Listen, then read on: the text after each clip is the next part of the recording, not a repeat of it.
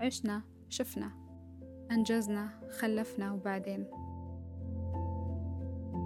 معكم مريم عبد الله في بودكاست مسار. في هذا البودكاست باخذكم في رحلة بين العقل والروح الوعي والفلسفة وطبعا أسئلتي الوجودية اللي ما تخلص.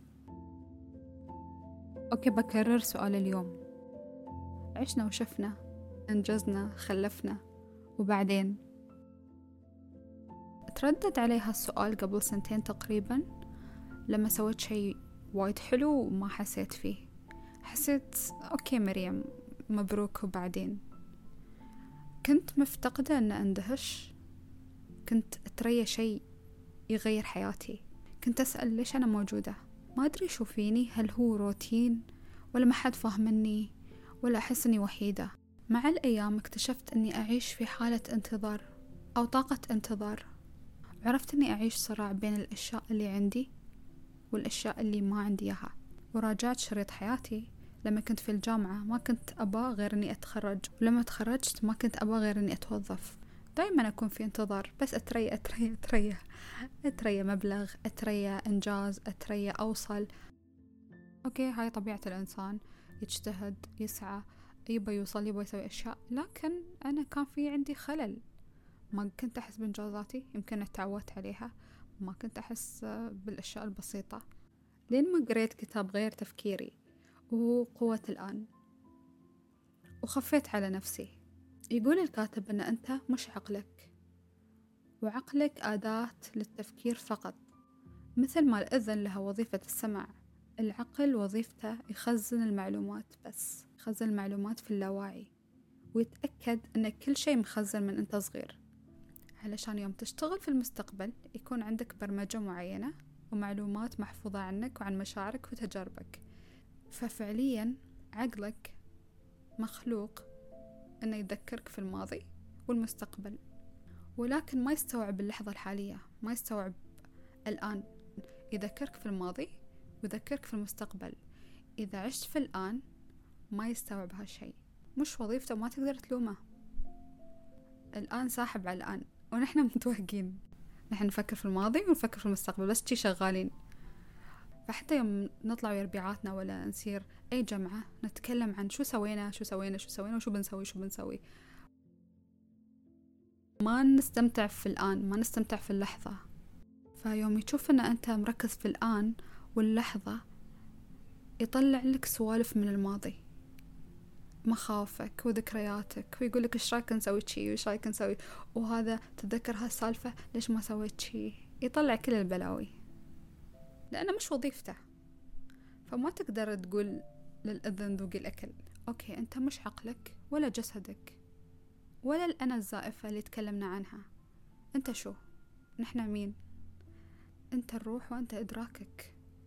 فالمفروض عقلك تسخره لك مش أنت تكون مسخر لعقلك وأفكارك. ولما أقول أفكارك أقصد الأفكار السلبية والمخاوف. أنت تقدر تتحكم في هذا العقل وتعيد برمجة الماضي والمستقبل وحياتك. إنك تعيش اللحظة مش يعني إنك أنت ما تخطط للمستقبل لا. ولكن إن أنت ما تقعد بس you overthink تاكل في نفسك. لأن فعليا لو نلاحظ حياتنا نحن بس ننتظر في الشغل ننتظر عند الإشارة ننتظر في البنك فوق الأشياء اليومية. والأشياء ال extra اللي نسويها ياسين نذبح عمرنا في ساعة لازم تسوي فيها شيء وفي ساعة لازم تبتعد عن شيء وفي ساعة لازم تقبل وتسلم نفسك لأمر الله يعني خلاص ما باليد حيلة. أنت سعيت سلمت نفسك توكلت. ترى النتائج ولا تقبل ال... الاختبار ولا تقبل الشيء اللي صار. فبدل الانتظار إسعى. ولما أقول إسعى ما أقول يعني اركض واشتغل بس. أقول إسعى أنك ترتاح. إسعى لنفسيتك. إسعى لأصدقائك. إسعى لمحيطك أنه يكون صحي. إسعى لعلمك. فهذا كله راح يترتب عليه نتائج عظيمة. ما يصير تتريى الفاكهة تطلع وأنت ما زرعتها أصلا. تتريى شيء يغير حياتك كل يوم آه، بشكل عشوائي. ما تقدر تنتظر بدون سعي. يعني الحياة لا تعطي المحتاجين. لما أقول محتاجين مثلا شخص بس يتريى حد يسحبه يسحبه يسحبه ما ما بيتحرك. يعيش دور الضحية. الحياة ما بتعطيك فرص إذا أنت مش قاعد تساعد نفسك. حتى أنت كشخص يوم تشوف حد يعطي مية بالمية ومستانس ويسوي حتى لو هو محتاج أنت تبى تعطيه الفرصة تبى تعطيه وقتك تبى تعطيه كل شيء لأنه هو يستاهل هالشي مش شخص بس عايش دور الضحية وما صار لي وأنا تريت وأنا سويت شخص بس متذمر وينتظر وعايش دور الضحية أنت من نفسك ما راح تعطي وقتك. okay كيف نعيش الحين؟ إذا عقلي مش قادر يستوعبها. okay أول شي تاخذ نفس عميق. تراقب التنفس مش أفكارك بس تراقب حركة التنفس وتعيد. كيف قاعد تاخذ الشهيق والزفير؟ مرة مرتين ثلاثة. okay ثاني شي الخلوة مع النفس والتفكر والتأمل. بين فترة وفترة على الأقل نحتاج نتفكر نتأمل نسافر مكان هادي بين الطبيعة بعيد عن طاقة الغرفة ولا طاقة المكتب بحر الحوي أي مكان أي مكان طبيعي فيه ذبذبات عالية تشحن طاقتك.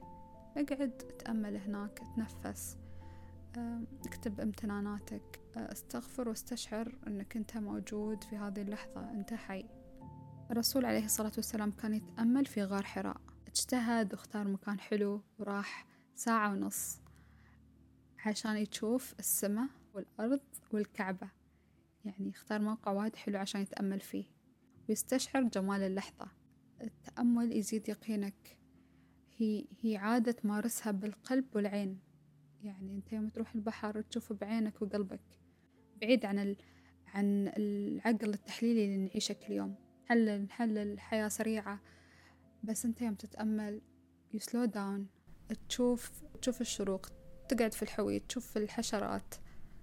تستغفر تتنفس. استمتع في الشيء اللي تسويه. enjoy it. يعني لا تاخذ الشيء بجدية. يعني don't take things seriously. أنا شخصيا يوم كنت أصور دايما أكون متوترة متوترة بسم الله شو السالفة؟ في مشاريع أقول ليتني كنت وايد مستانسة كان شيء حلو ليش أنا كنت متوترة؟ ف try to enjoy وأحمد الله لأن هالوقت ما راح يرجع. ننسى نلعب وننسى نسوي آه، نخلق لحظات. لأننا متبرمجين. أنا أقولهم شو بنسوي؟ شو سوينا؟ شو بنسوي؟ وما ما ألوم نفسي ولا ألوم حد لأن نحن متبرمجين وما بيتغير الشي في يوم وليلة. لا تربط نفسك بشي مادي. اربط الأشياء بروحك. لأن كلنا نسمع آه، المدير السابق الوزير السابق بس ما نسمع بالشاعر السابق ولا الفنان السابق ولا هالإنسان اللطيف السابق. كون أنت الروح عايشة اللحظة ومش مربوطة بشي مادي يعني مش هذا الشخص الغني ولا هذا الشخص اللي عنده السيارة لا. كون أنت الروح الموجودة دايما. تقبل الواقع والماضي لأن الرفض بيولد أفكار بيخليك تحس أن أنت في الماضي وقاعد تتريا شيء من الماضي أو بيخليك تجلد نفسك.